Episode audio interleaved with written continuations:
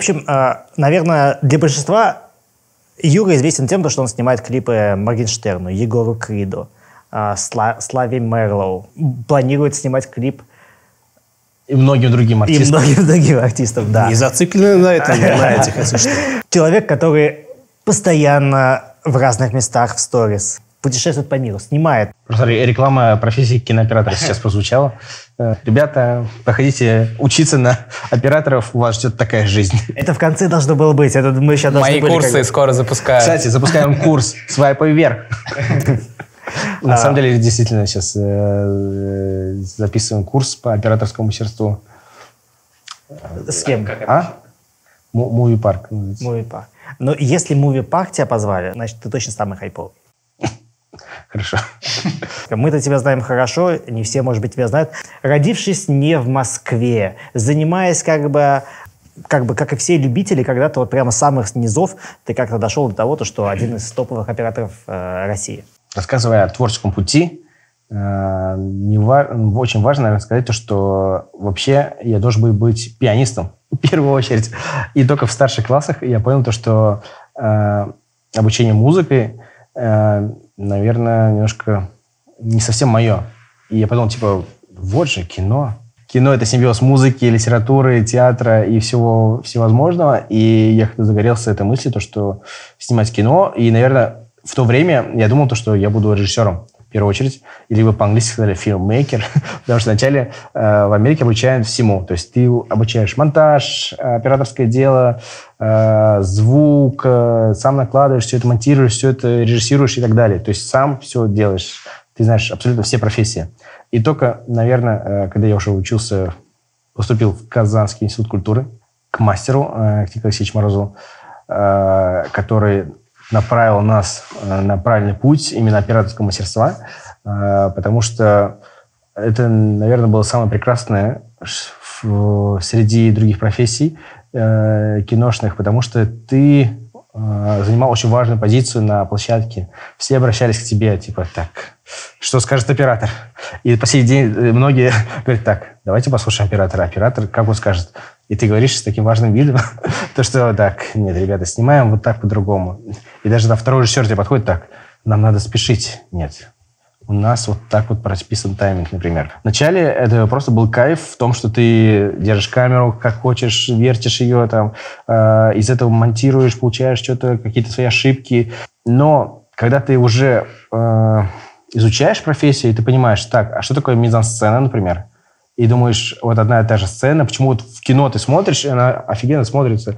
Э, актеры себя очень э, элегантно ведут в кадре, все, ты так не замечаешь даже, как проходит э, эта сцена. А когда ты в жизни начинаешь пробовать, когда, когда вот первые свои там мини-короткометражные фильмы, ты такой, так, а как так, чтобы это не превратилось в театр?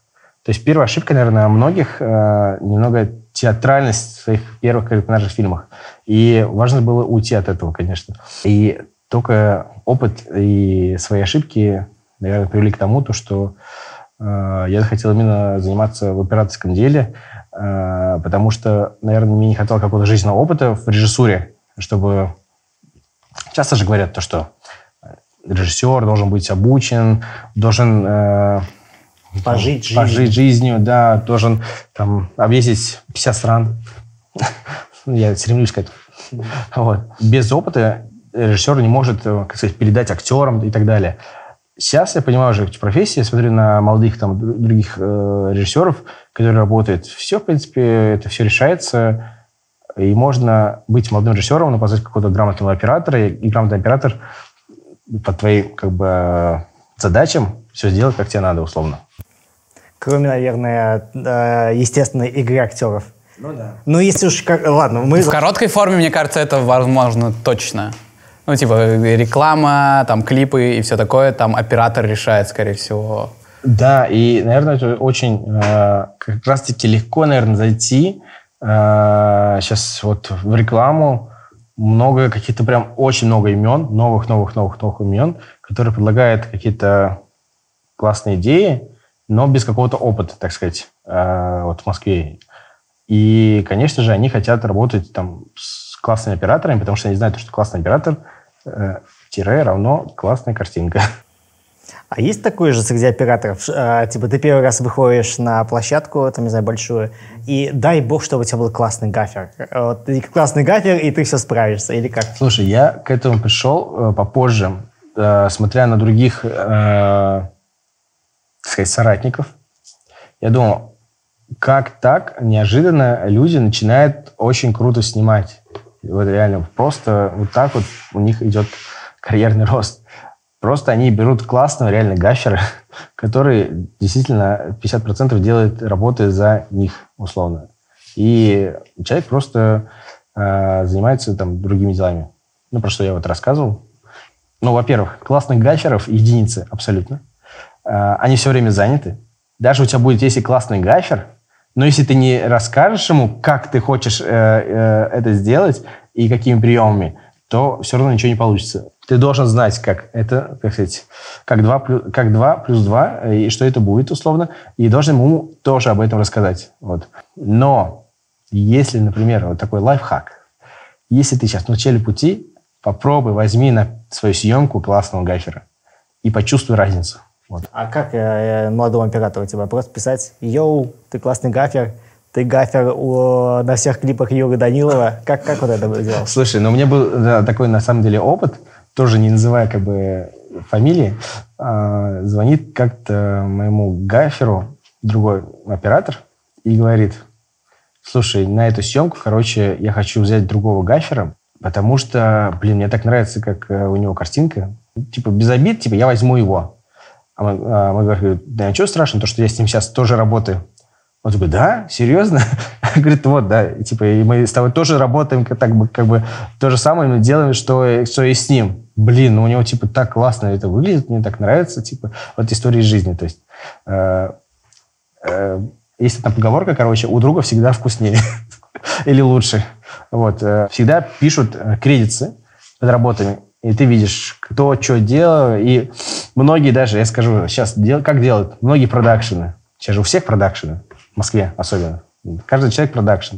Так же, как в Лос-Анджелесе, каждый э, таксист актер, если вы не знали. Да? Ты смотришь все кредиты, и ты говоришь, я продюсер моего продакшена. Продакшн, называем, N продакшн. И говоришь, у меня есть такой-то режиссер, у меня есть вся команда, и такие, а вот, и берешь их работы, и говоришь, вот у нас такие-то работы, вот у нас люди работали на таких-то проектах, я тебе сделал вам классный продукт. И такие, о, прикольно у вас. То есть, и просто набираешь людей, которые работали на других проектах. Типа, возьму классного художника, классного гафера, классного оператора, классного режиссера, и вот у меня уже целый продакшн. Вот. Э, что мне нравится в режиссерах, которые э, ценят, ну, ценят команду, они говорят, я работаю только со своей командой. И все, и никак. И не, не сдвигается. Кого вы там не предлагали. Я работаю с тем человеком, с кем до этого работал, потому что до этого мы с ним были там внизу, сейчас мы поднялись, но этот путь мы проделали с ним вместе. Я буду работать с ним только. И не надо мне человек, хоть он будет и выше, не надо. Я лучше со своим человеком сработать, которым мы с низов как бы поднялись на этот уровень. Вот. Такие качества, мне, конечно, нравятся именно в режиссерах. Фильмы Никиты Михалкова, например. Все помнят его молодые все работы. А, и, к сожалению, забывает о том, что какая невероятная картинка была в руках его кинооператора Павла Лебешева.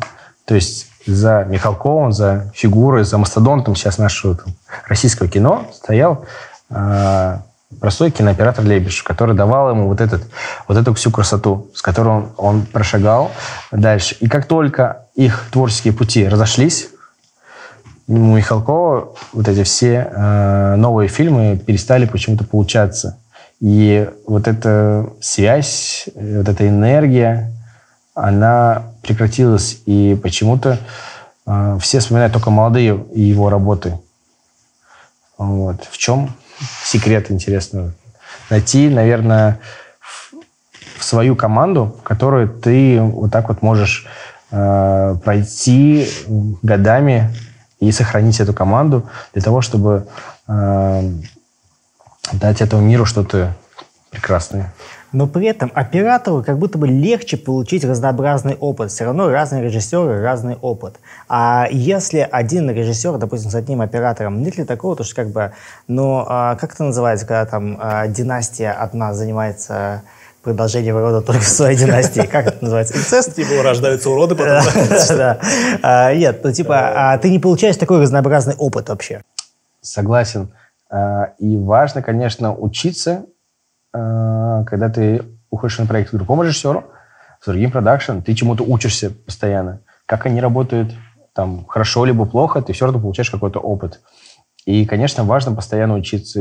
Если мы говорим, там, например, сейчас, когда ты э, в Москве либо в Казани, важно общаться с э, людьми своего дела, узнавать, как они это делают, какие-то что-то подмечать.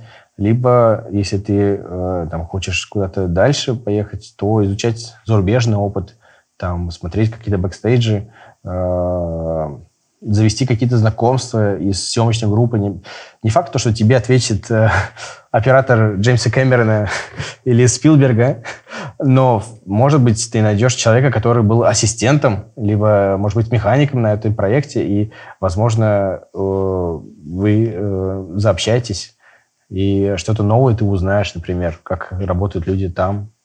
Короче, я понял. А, преданность друг другу, да, кинооператора и режиссера, она как э, модель современных отношений с партнером. Как бы вы живете вместе, но вы позволяете друг другу какие-то интрижки. Вы 20 лет, да, прожили, вы, но вы преданы друг другу, вы любите друг друга, да. Вы, чтобы ваши отношения друг с другом развивались, вы это отпускаете и позволяете друг другу иногда в разные стороны. Но что потом, изменившись, соединиться Да, и еще сильнее свой союз сделать. Но Романов снимает с кем-то еще или только с тобой? Были пару, пару, э, два, по-моему, два, две работы, где он ходил с другим оператором, но в итоге вернулся все-таки. Да. Но при этом у тебя было много режиссеров, получается. Ну, Это все ради него, на самом деле. Я, ж туда приношу все это. Все в дом. Э, Я начинаю сейчас, вот, например, новый проект, и у меня новый режиссер, с которым я вообще не знаком и даже не знал о нем. То есть там есть там зарубежные режиссеры. И для меня довольно-таки сложно построить с ним какие-то э, не просто рабочие отношения, но хочется построить какие-то э, просто дружеские. То есть приходится находить какие-то общие темы.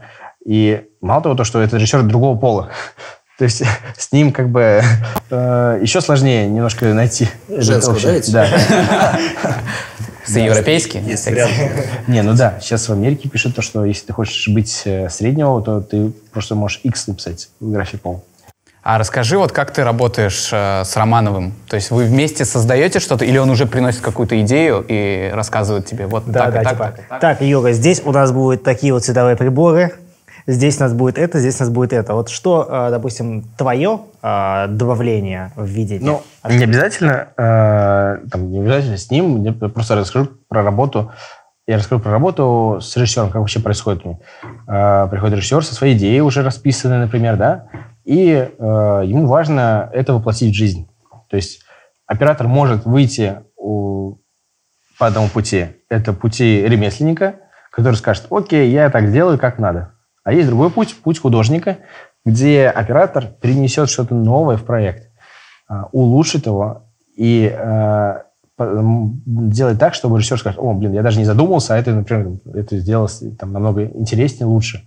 Хотя, может быть, это он подразумевал, пиша э, в своем тексте, в своем там тритменте, там, э, сценарии а, об этом. А оператор его раскрыл, например, визуально.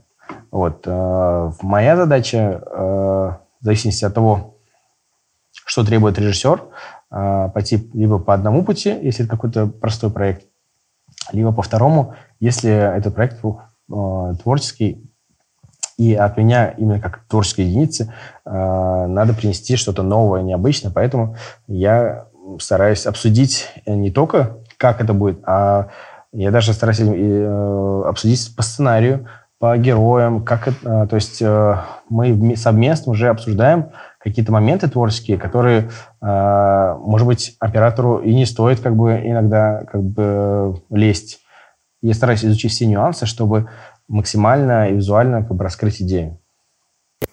А, вот, допустим, можешь привести пример какой-нибудь э, творческого решения, которое ты привнес э, в один из клипов, который там, ну, мы все знаем, например. Например, в этом клипе я предложил вот так-то, и это сработало шикарно. Ну, вот э, один простой вот пример вспомнить. Э, клип Славы Мерлоу «Ты горишь, как огонь». Там э, э, Саша хотел, режиссер, хотел делать огонь на графике. И причем до, прям за сутки до съемок он говорит, нет, мы типа, будем э, на графике, на, мы подсветим так, что сделается э, эффект э, ощущения огня. Сделаем его на графике. Я говорю, не получится, давай сделаем. Я говорю, пересылаю ему видео фокусов. Фокусов, где э, у фокусика горит рука, и он не обжигается. А это я еще увидел в фильме «Серебряные коньки», где была сцена, где действительно девушка стоит, и она не обжигается огнем. Я такой, ну это же фокус. Наверняка есть какие-то секреты. И оказывается, действительно, можно разжечь там, э, надо воду, э, баллон с газом, э, ферри. Не рассказывай, сейчас фокусники, знаешь, что делают, нападут потом. Зачем? В общем, все это, переме... вот эта вся смесь перемешивается, и э, получается такая пенка, которую ты можешь поджечь, и у тебя рука не успеет обжечься, потому что там все сгорает. И тем самым э, у тебя есть э, источник света, огонь. И так мы делали в машине, сидели э, герои, Слава Мерло и э, Карина. Вот. И они по очереди поджигали. Говорят, вау, как классно, типа, у меня рука горит, а я типа не чувствую. Вот. И была такая схема, я сижу с камерой, вот мы условно, вот вы герои, вот я, вот Саша. И здесь у нас есть э, такой некий пластиковый, пластиковая коробка, в которой жидкость. И есть длинная такая зажигалка, которую э, вначале Саша размешивает, намазывает каждому э, по этой пене и поджигает. Мы снимаем 100 кадров в секунду, чтобы э, замедленная съемка была. Э, и за этот момент мы успеваем как бы насладиться этим моментом. Мы сидим в одной машине, вся группа мерзнет, э, на улице минус 20 градусов, вся группа мерзнет за нами. Мы, ну, подсвечиваю, я знаю, там, подсвечиваю фон там. И в один момент э, у нас отработан, то есть э, Саша делает окунает, подмазывает. И в один момент он хотел зажигалку вообще опустить э, в эту пену. Вот. И в последний момент я ему говорю, ты что делаешь? Потому что если бы он опустил и зажег бы, то мы бы просто в этой машине все бы там сожглись. Потому что была огромная, прям огромная коробка. Э, не знаю, может быть, у вас нет, наверное, ферри и газового баллона. Я бы сейчас продемонстрировал, как это делается. Он в кураже в моменте съемки, типа, уже разгорелся. На автомате просто ты замазываешь, делаешь, поджигаешь, все. Потому что время идет, надо быстрее снимать. А, м, да, мне интересно вот на конкретном примере разобрать, как а, получается на таких крупных рекламных проектах Free Fire, да? Я прочитал у чувака, который арт-дирекшеном занимался а, в посте. Да, в УГИ, что он написал, много решений принималось на площадке. Как это согласовывалось э, с клиентами? Как... клиента не было на площадке, вот так и согласовывалось. Вот и все.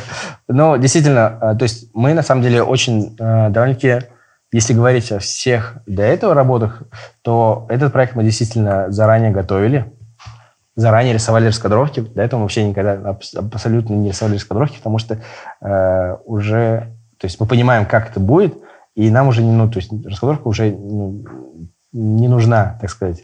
Но для этого проекта очень важно было заранее подготовить, потому что очень много переходов, очень много графики э, и очень мало времени светового дня, потому что мы снимали э, в, в конце ноября или в середине, когда уже световой день у нас был там а 7 часов максимум.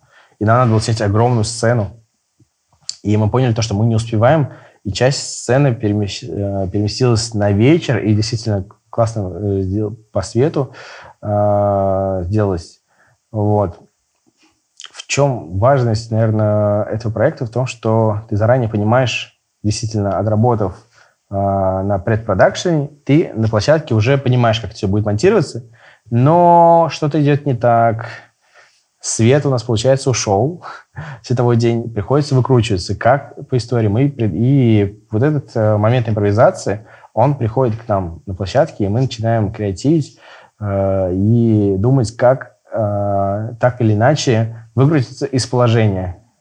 То есть, э, если бы был бы жесткий какой-то клиент, который был на площадке, говорит, блин, а что, вот у нас так-то написано. Но вот, э, к счастью, э, лояльность клиента привела к тому, что, что действительно классный результат э, у нас получился в финале. А, а если бы... Ну, зачастую я наблюдаю за тем, что многие э, продюсеры боятся там, лишний раз сказать агентству либо клиенту что-нибудь, боясь то, что они не так поймут, не так примут это. Потому что у меня был случай, когда, например, у нас назначена съемка на одну дату, и мне звонит э, продюсер, говорит, блин, у нас занята площадка на эту дату, давай другие посмотрим. Мы начинаем быстро смотреть. В этот момент я нахожусь на смене. Поэтому я параллельно начинаю смотреть площадки, которые еще должны подойти. И говорю, вот, это может подойти, но это не идеально.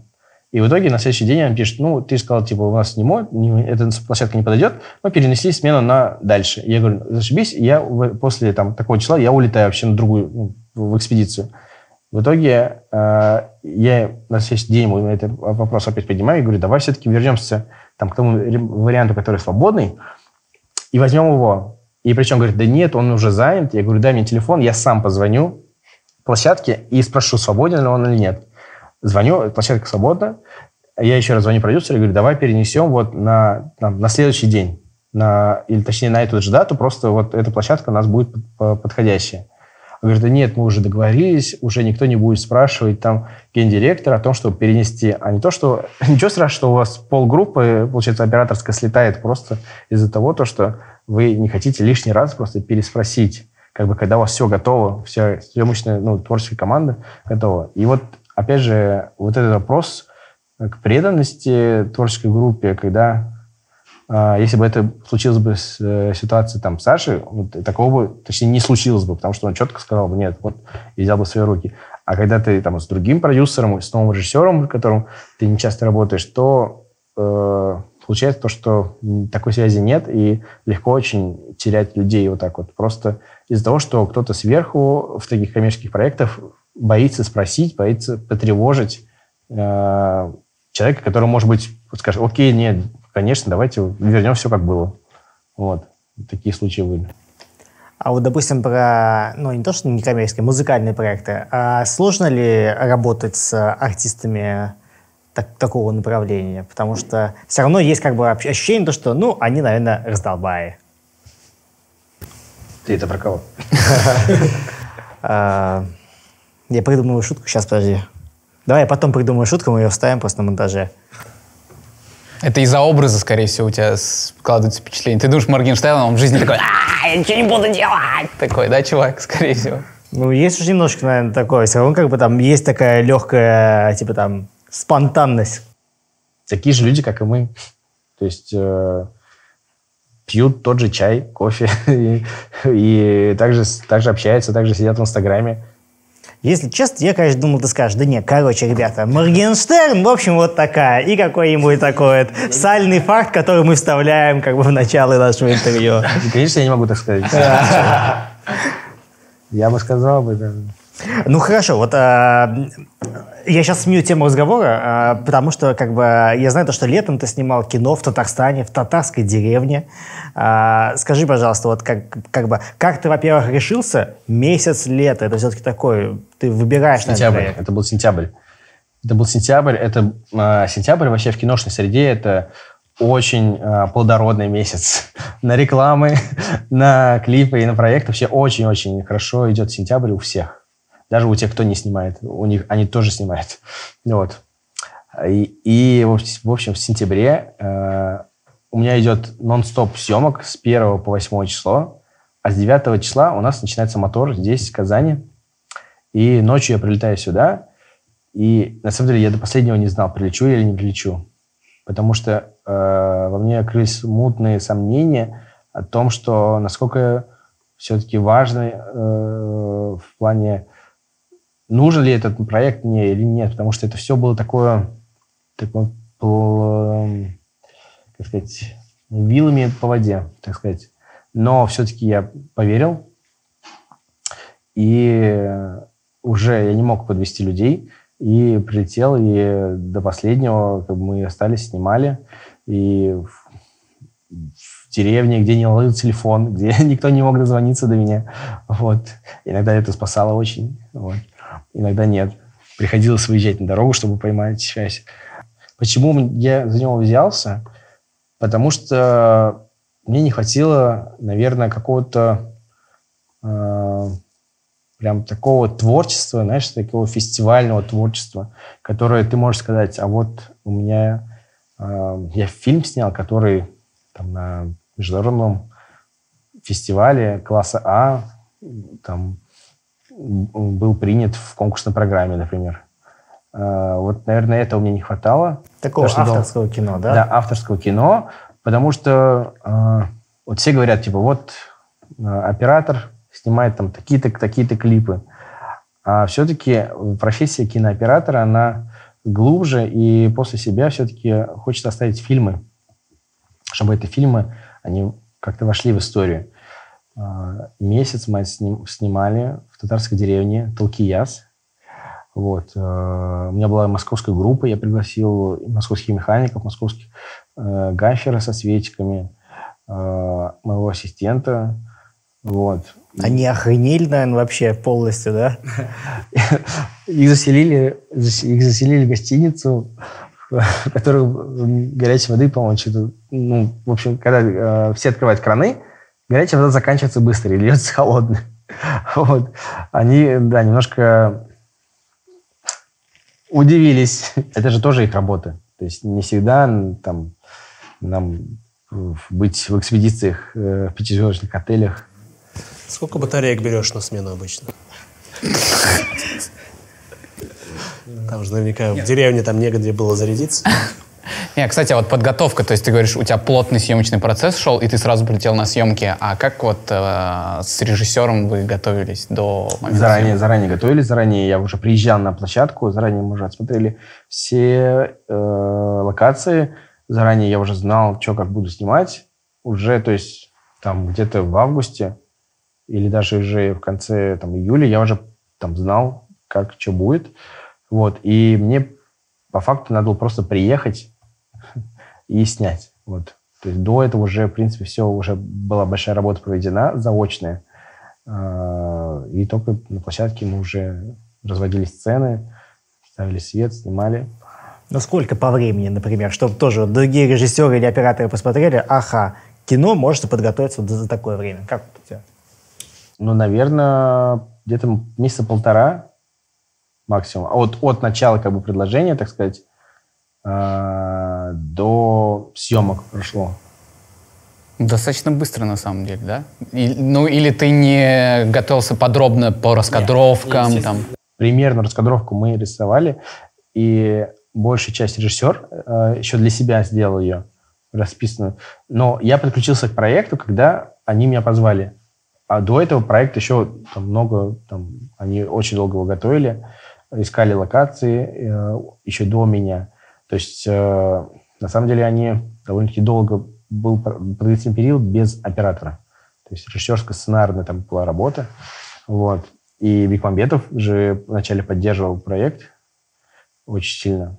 Ну и как ты оценишь вот это вот как бы а, тв- твое жизненное путешествие вот в этот проект? Я подумал, то, что, конечно, если уж я приехал э, сюда, то я должен отработать на полностью, раз уж э, я там даже жертвуя каким-то финансовыми, так сказать, э, проектами, которые могли озолотить меня в Москве.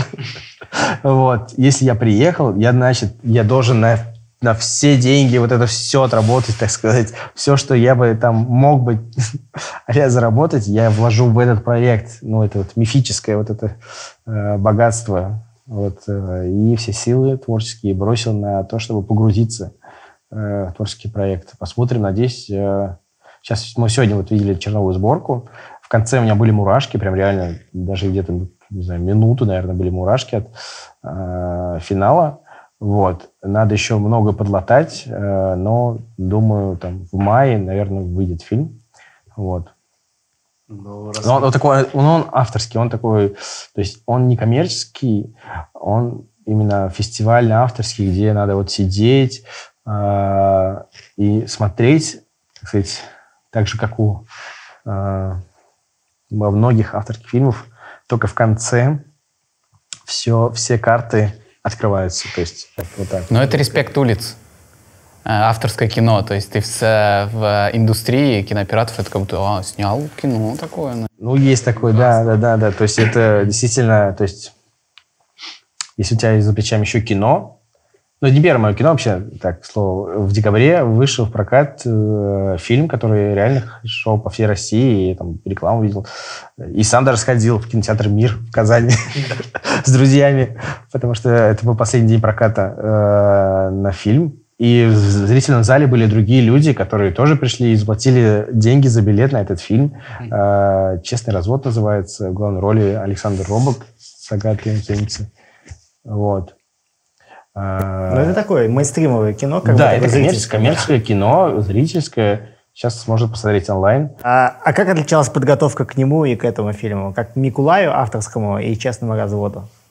Ну, подготовка, на самом деле, э, тоже была заранее, ну, естественно, заранее. Э, Она... Фильм мы снимали в 21 году, начали готовиться в 20 где-то в ноябре, даже, да, на- наверное, в начале ноября. Мы первый раз с режиссером встретились, до этого мы не работали, он был дебютантом, и начали обсуждать, была, ну, обычно как проходит вообще, большие проекты. Приходит э, встреча, есть сценарий заранее, уже, ну, мом- в моменте, когда ты уже прочитал сценарий. То есть все, ты уже знаешь, ты уже на проекте, э, вы собираетесь всей группы большой. Там абсолютно там художник, э, реквизитор, э, ассистенты, локейшены, э, то есть вся творческая именно съемочная группа. Нет актеров, только съемочная группа. И вы читаете сценарий. Обычно это делает второй режиссер и читает сценарий от начала до конца. Просто читает, и все слушают, и иногда задают вопросы. Вот. А, приходит первая читка, и э, впоследствии еще происходит несколько других. Там техническая читка, когда я уже говорю, там на этой сцене там то-то, то-то надо по творческой части, по технической. Там. А, кто-то говорит, там подписывает э, реквизит, там свои реквизиты пис- выписывает, художник свои, режиссер говорит, объясняет там по каждой сцене, как это должно быть. То есть из всей большой группы вот так вот сидят. Иногда э, один сценарий могут читать там три дня, потому что очень много вопросов, например. Вот, но и причем это не, ну, не, не один раз как бы происходит, это происходит на протяжении всего проекта. Есть там финальная читка, когда уже все собрано, и все уже знают, что как делать, какая локация уже подобрана, все уже, потому что на протяжении, когда начинаются читки, вы постоянно едете с location ом, с режиссером, с художником на локации. Обычно художник э, занимается еще тем, что подбирает локации, а оператор уже дает свои там вводные ТЗ. То есть Отличие было в том, что я больше был вовлечен, э, меня вовлекли в проект, потому что я находился на месте. Почему не, там на в Татарстанском фильме меня так не сделали? Потому что а, они уже подготовку сами уже сделали, они уже знали, где это будет происходить, им нужен был а, кинооператор, который все это воплотит в жизнь. Вот. О чем-то прикладном, может, поговорим? О чем-то прикладном? Да, мне ну, вот интересно, есть ли такое, как ты складируешь свою насмотренность? Или вообще складируешь ли ты ее как-то где-то, на каких ресурсах э, и как? Раньше, когда я учился в Институте культуры, э, у меня была тетрадь, где я выписывал каждый фильм, который я посмотрел. И у меня там были типа А, Б, В, Г, Д, и я как бы сам вручную выписывал. То есть можно делать там на кинопоиске же, а я вручную выписывал, и, ну, то есть каждый фильм. И я старался э, тогда посмотреть всю именно классику кино. То есть и зарубежную, и российскую. э, и больше уделял этому времени, и поэтому так э, готовился. Плюс еще готовился до этого, до, там, до поступления вообще еще в Институт культуры или там в ВГИК. Я до этого много очень чего смотрел. Сейчас э, уже, не знаю, самое, наверное, полезное для меня это на Vimeo, например, я ставлю лайк, и это у меня уходит в какую-то мою подборку. И когда, например, начинает новый проект, я вспоминаю, какие там референсы у меня были, а, именно, именно по коротким роликам. Потому что по большим фильмам ты все равно так ну, не сделаешь. Но у тебя в любом случае отложатся в памяти какие-то сцены, которые тебе запомнились. Там, например, знаменитая сцена э, драки из э, Кингсмана, снятая там одним кадром, наверное, все помните, да? Например, ее часто там приводили в, ну, в, в качестве референса.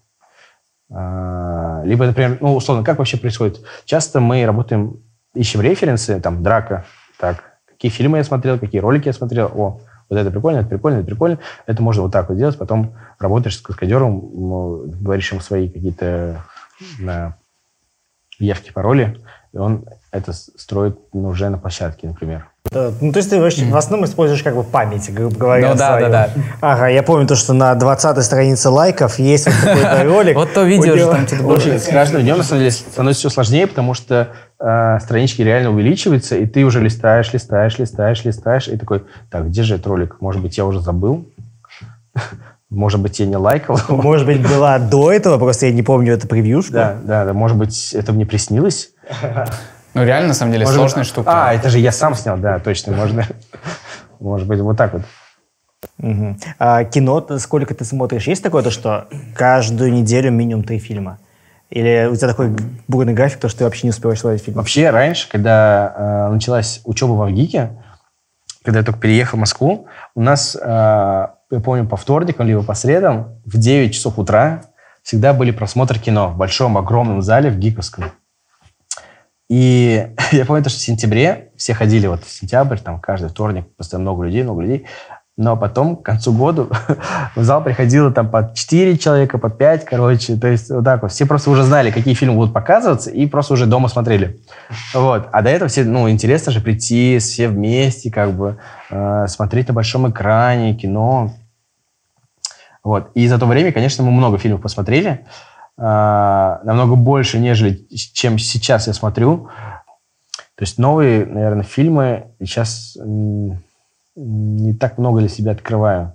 Потому что иногда хочется, конечно, открыть какой-то так побе- победитель там Каннского кинофестиваля 21 года, фильм «Титан». И ты начинаешь смотреть, такой, так, выключить сейчас или все-таки досмотреть? И вот, так, ладно, досмотрю.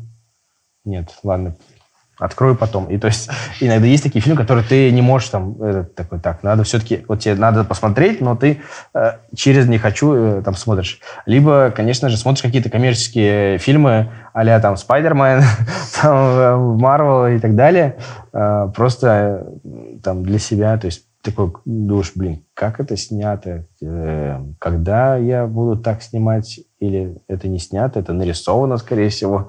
А, Ну, то есть вот такие мысли. Кстати, про фильмы. И я хочу, я везде стараюсь рекламировать. Классные чуваки, иное кино. Слышали про них? Про, занимаются прокатом фильмов, классики. В общем, старой классной классики. субтитрами. С субтитрами, да. То, что показывает, то, что на, это фильмы, на которые приходит человек э, 10 максимум. Я хочу просто, чтобы на эти фильмы ходили больше людей, потому что Надеюсь, это- на тот фильм, который мы сняли в Казани, не придет. Придет побольше, 11. Хотя это классные авторы, там, популярные были в свое время, просто сейчас их никто не знает, всем пофиг, кроме, наверное, учеников киношкол, либо тех, кому интересно кино.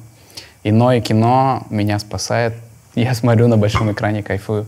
И смотрите вы тоже. А вообще в, в Авгике в группе есть такое, что вот ну, тро- оператор троечник. Очень плохо учится оператор. Ну, вы же вы просматриваете друг другу работы какие-нибудь такие учебные. И вы такие.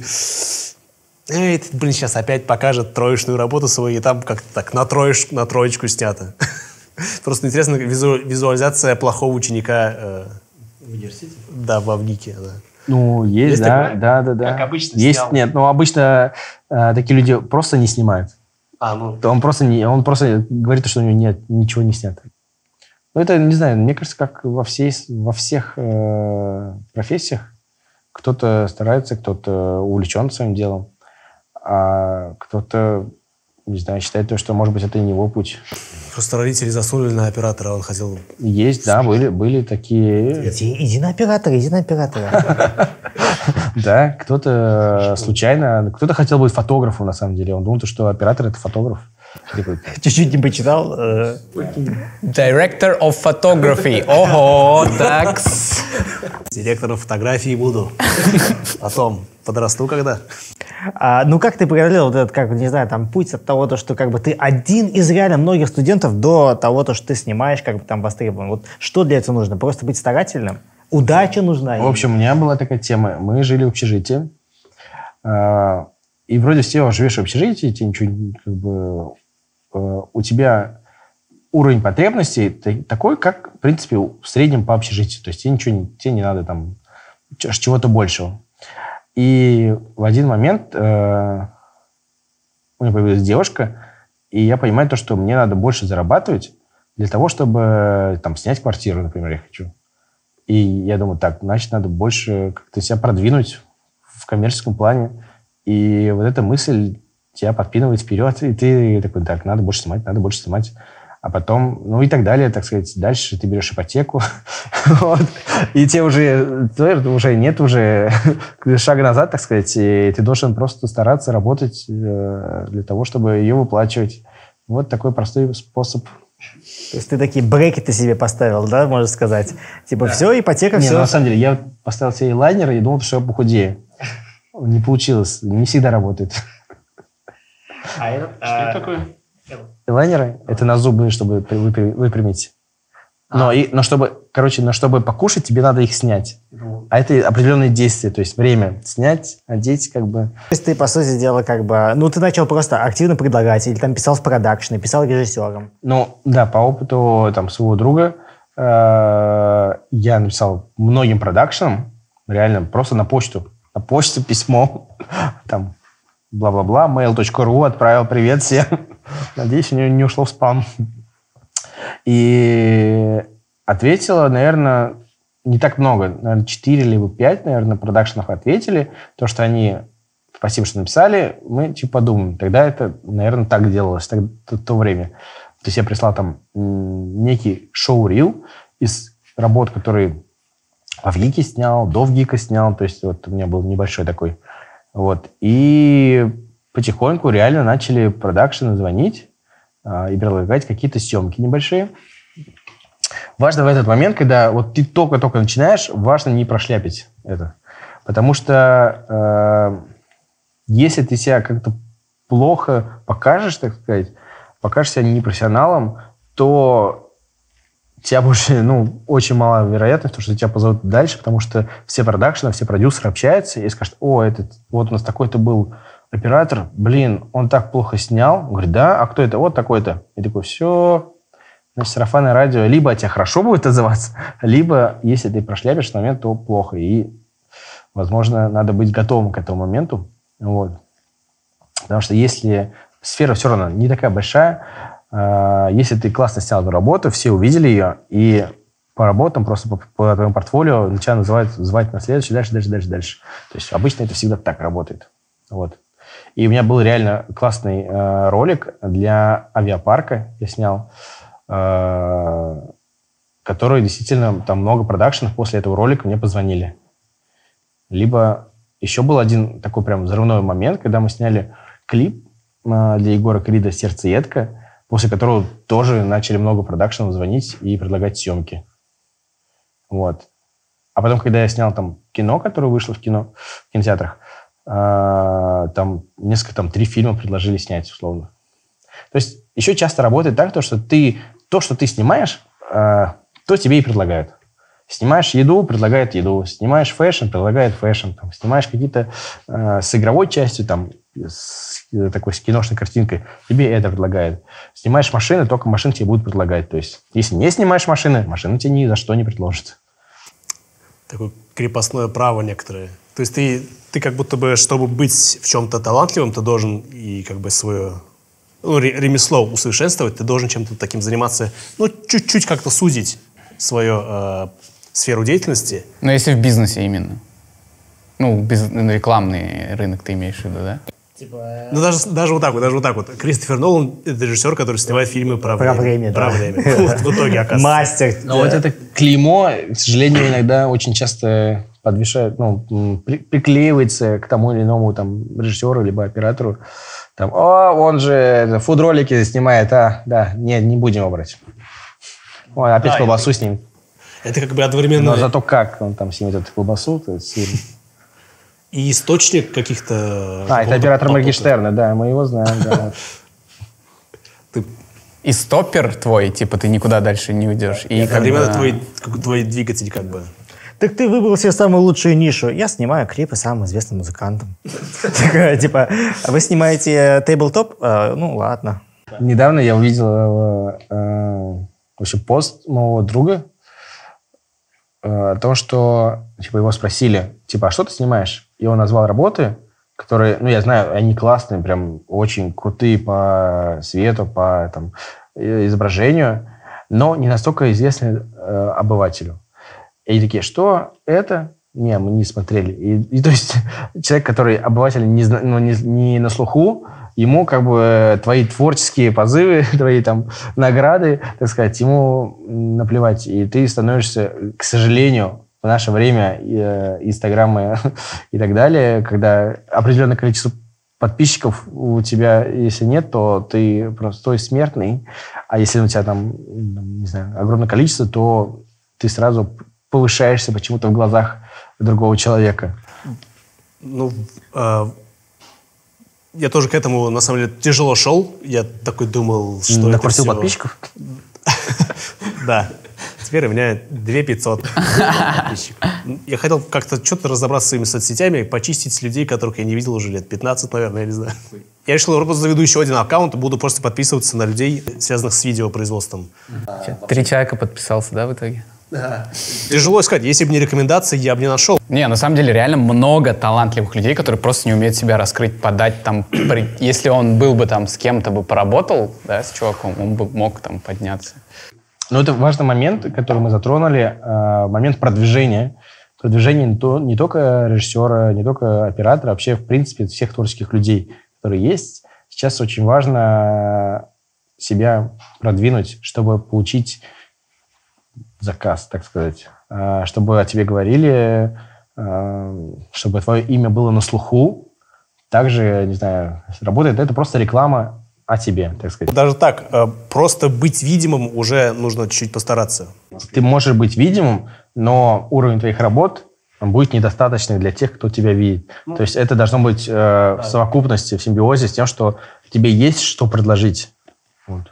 Тема Инстаграма и путешествий. Юра, ты как будто бы а, в России меньше времени проводишь, чем где-то за рубежом. Скажи, пожалуйста, а, как ты вообще относишься к путешествиям? Типа там ты иногда ездишь просто так? Или все поездки у тебя командировки? Или какой у тебя вообще подход к этому?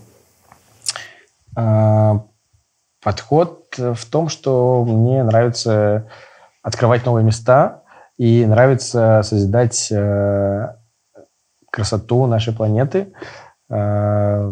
И поэтому не знаю, в этом году я был в Исландии, которую хотел посетить там несколько лет, и открыл для себя за там, короткий промежуток, 7 дней, э, невероятную красоту пейзажей, что мне очень близко э, изначально. Поэтому я просто блаженствовал там от видов. э, И каждому советую, конечно, поехать туда. Но, к сожалению, после нее, после этой страны, все остальные страны просто меркнут, и тебе кажется то, что ничего прекраснее Исландии ты не видел. А ты типа спонтанно планируешь? Типа, а вроде как-то проектов нет, полетим через три Да, дня. да, да. То есть мы, у меня есть друг в Лос-Анджелесе, и мы сидим в кинотеатре, смотрим вот реально вот прям ж- истории жизни.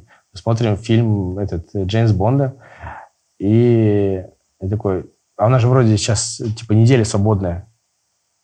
Типа, ну, можно же полететь в Лос-Анджелес. И все, я беру билет, прям сразу же покупаю билет, э, дабы сейчас очень недорогие билеты э, в Америку. Э, Дешевле, нежели слетать в Сочи, даже иногда, я вам скажу. Вот. И просто улетаем туда. И я говорю, алло, ну, А- Аванес, мы вылетаем к тебе. Вот это так происходит. То есть. Кстати, э, самое классное в работе оператора, мне кажется, это ты снял, и ты больше не думаешь, что делать с этим материалом. Ну, максимум на ЦК немножко. Да, Э, пришел и там вот. так-так. Но при этом были ли какие-то разочарования от постпродакшена, например? Когда- Конечно, когда ты снимаешь, э, ты в процессе, ты в, полном кайфе от того, что ты делаешь, и ты иногда, может быть, не замечаешь каких-то ошибок э, на съемке, и там, все они вылазят на монтаже. Великие люди, монтажеры, могут спасти, либо могут уничтожить твой материал. Они не могут сделать невозможного, но ты можешь какие-то свои операторские подсказки им дать в момент монтажа, когда это еще возможно. Жалко, когда э, тебе показывают уже финальный монтаж, который нельзя изменить. И, э, может быть, какой-то малюсенький кадр или что-нибудь поменять, буквально там э, откадрировать его. Ты, и это уже, например, ну, нельзя, невозможно. То есть уже вот отдали уже там на, там, на канал, грубо говоря. А бывает такое, то, что ты снял, и ты думаешь, то, что сцена провальна полностью. Думаешь, что, как это вообще смонтируется. Вот, не, дай, как, не, это же не, невозможно. И буквально сегодня мы смотрели кино, где сцена, которую я думал, то, что она действительно, ее надо переснимать, а ее так искусно смонтировали, то, что ты думаешь, ё это же чудо, просто спасти материал. Вот, бывают такие случаи. Короче, есть один такой вот технический вопрос. Вот э, насколько ты позволяешь себе работать, допустим, с актерами? Есть какое-то у тебя взаимодействие, то, что, э, то, что ты можешь как-то, ну, там, не знаю, не только с, э, режиссеру сказать, но и там что-то актерам сказать? Или вот ты вот считаешь, нет, это только режиссерское, а вот мое — это свет и картинка? Нет, безусловно, а, если вы находитесь с актерами а, в общении, вы понимаете друг друга, вы общаетесь, то есть а, вы доверяете друг другу, то я могу спокойно подойти к актеру либо к артисту и сказать, подправить его в его движениях каких-то, его направлении, взгляде и так далее. То есть э, как э, лучше там, по свету, по композиции, это без проблем. Но если вы только начинаете, работу, то есть, то, конечно, лучше вначале это делать через режиссера, вот, а последствия, уже когда вы уже притерлись, то можно напрямую, то есть, э, говорить свои э, корректировки. Корректировки, там, ну, вот лучше вот лицо так, чтобы по свету, да? То да, да, да, да, да, конечно, это очень важный момент, потому что буквально там лицо чуть ниже, чуть выше, в зависимости от лица людей, потому что у нас у всех разные лица, у кого-то квадратные, круглые, вытянутые. По-разному ложится свет на каждое лицо. Небольшой лайфхак. Перед тем, как вы начинаете э, перед работой с каким-то известным артистом, актером, э, посмотрите Инстаграм его и посмотрите его ракурсы, которые фотографии он выставляет. То есть вы поймете, там, какая сторона у него рабочая, какой ракурс, например, он, ему больше нравится уже заочно. То есть изучите человека до съемки. Вот. Наверное, даже деле режиссерам даже тоже полезно иногда было бы изучить. Ну да, да, да, это показывает человека, какой он, что он любит, что хочет, как ему нравится. А, вопрос вот а, про движение карьеры. А, есть ли у тебя агент? И как вы с ним строите работу, например, а, условно, те, ты понимаешь, что у тебя в портфолио там э, определенное количество каких-то работ, и ты хочешь, например, уйти в другую сторону, хочу снимать машины. И как ты делаешь запрос, сам ли ты идешь э, там к режиссеру какому-то определенному, или через агента говоришь, так, мне нужно подтянуть а, вот такие вот съемки, можем ли мы как-то это придумать?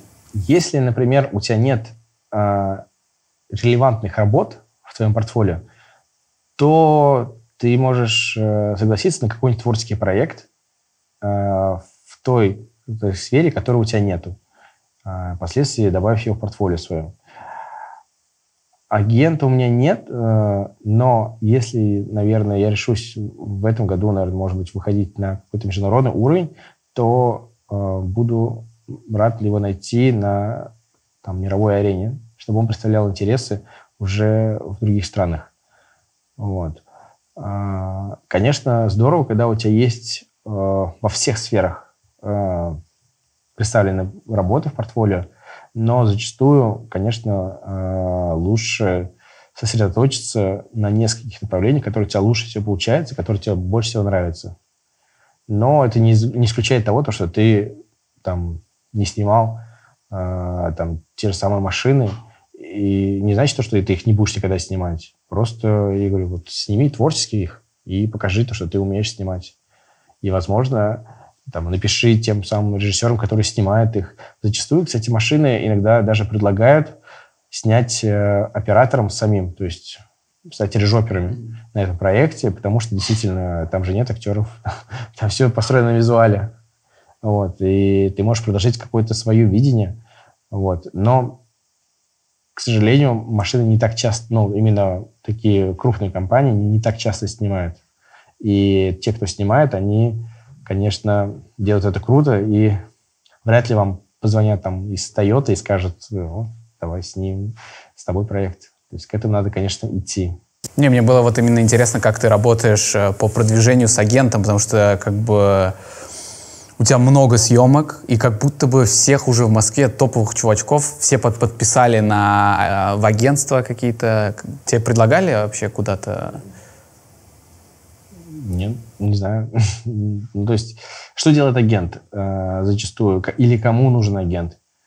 Э, как мне кажется, мое личное мнение, это нужно либо ты только начинаешь свой путь, и тебе надо, чтобы тебе постоянно предлагали твою кандидатуру в разных э, продакшенах, э, либо он иногда ведет просто твой тайминг.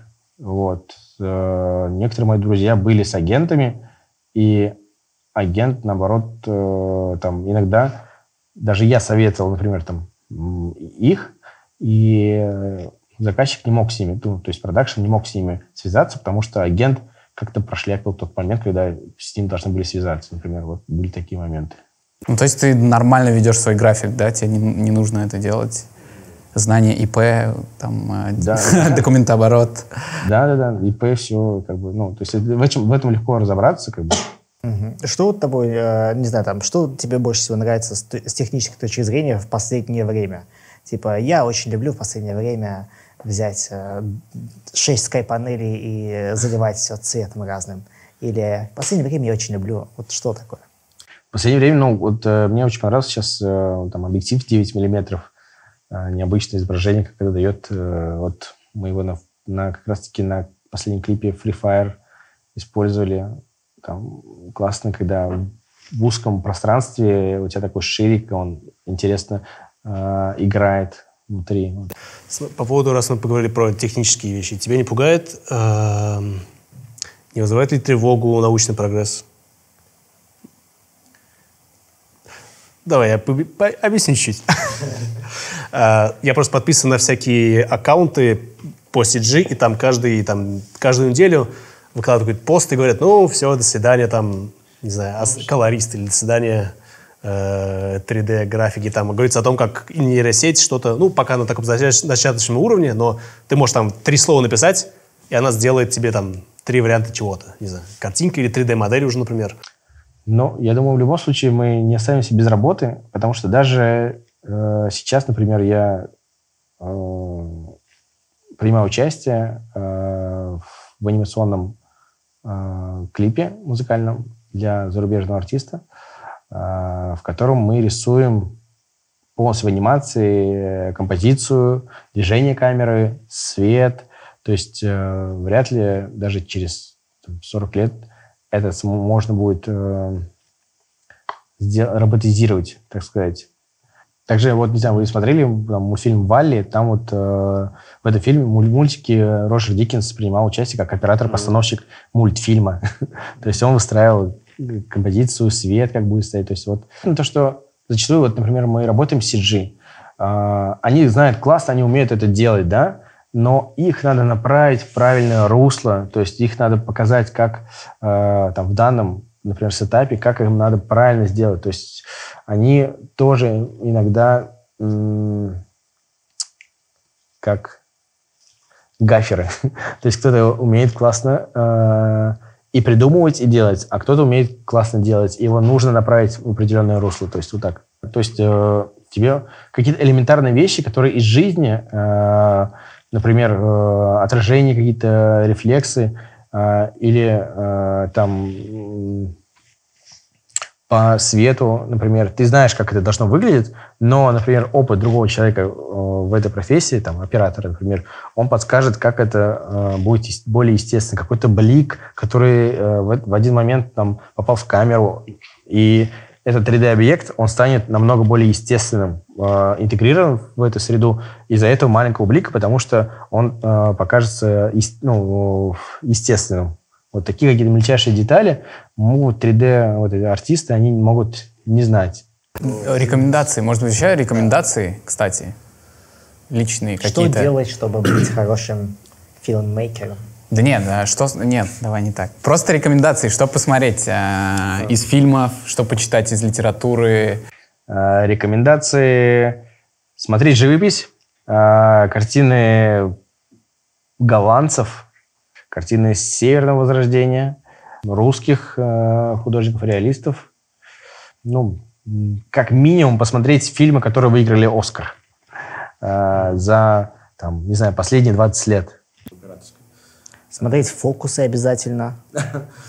Больше анализировать еще. Вот для меня вот в последнее время я все-таки начал подумать, то, что очень важно анализировать, не просто восторгаться чем-то, а понимать и анализировать, почему этот кадр тебе нравится, как он выстроен по свету, по композиции, а почему там твой кадр, он не так, например, даже выглядит. Ну, то есть тебе хочется, например, э, приравнять его к этому, например, что надо добиться, какие фактуры, э, э, там, какой свет стоит, как это все выглядит. А, еще совет есть? Еще совет. Я хочу еще советы. Совет, совет писать режиссерам, вы поздравляйте их с праздниками, чтобы они не забывали о тебе.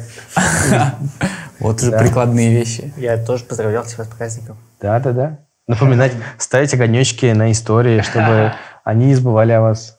Судьба такая штука, то, что сегодня там ты напомнил о себе, и этот человек там рассказал о тебе какому-нибудь другому человеку, и он сказал, а, блин, вот же есть классный режиссер, Тимур, давайте его возьмем на проект. То есть вот так вот это работает. Важно просто оставаться, так сказать, живым и не пропадать. Потому что если вы пропадете, э, то как будто бы придется начинать, как, ну, не сначала, но заново проходить этот уровень игры. Ну да, тебя твой депозит сгорает какого-то такой социальной активности. А есть вообще, ну сейчас, у меня просто был один вопрос, не знаю, вот что бы ты хотел бы а, снять? Нет, вот действительно как бы, вот типа в какой, э, типа там, не знаю, вот ну, что хочется тебе снять? Вот какой-то кадр, может, назовешь, какой-то фильм назовешь, какое-то направление назовешь. Из, про Европу поняли, о, про зарубеж поняли, но вот чтобы, может быть, именно внутри. Внутри, ну, не знаю, поработать с зарубежными артистами, там, Джастин Бибер, э, The Weeknd. Вот, наверное, вот такая часть. наверное. Смерть животного какого-нибудь ты хотел бы иметь в своем портфолио? Нет. Запечатленное. Уже, уже есть один специалист по этому. Конечно, да, чем чаще мы это все снимаем, какой-то азарт немножко как будто бы э, пропадает. Ты уже снял это, то есть ты можешь повторить, как, бы это там. Как мы можем себя заново зажечь какой-то азарт? Это сменить обстановку. Вот. И в новых каких-то реалиях ты можешь как-то по-разному, по-другому взглянуть на эти вещи. Почему я и сказал то, что, может быть, как-то за рубежом интереснее работать. Ты по- по-другому смотришь на все то же самое, что там, не знаю, нежели снимал бы там в Казани или в Москве, например. Хорошие слова для завершения. Да. Так, ну что, а, будем завершать. Сегодня с нами был Юрий Данилов, кинооператор. В целом, как будто вот этим э, очень емкое слово, и даже что еще добавить? Музыкант. Мы, мы с этого начали. Этим закончим. Сторис сразу. Напомнить о себе надо. Да, да, да. Сразу, сразу пуляй.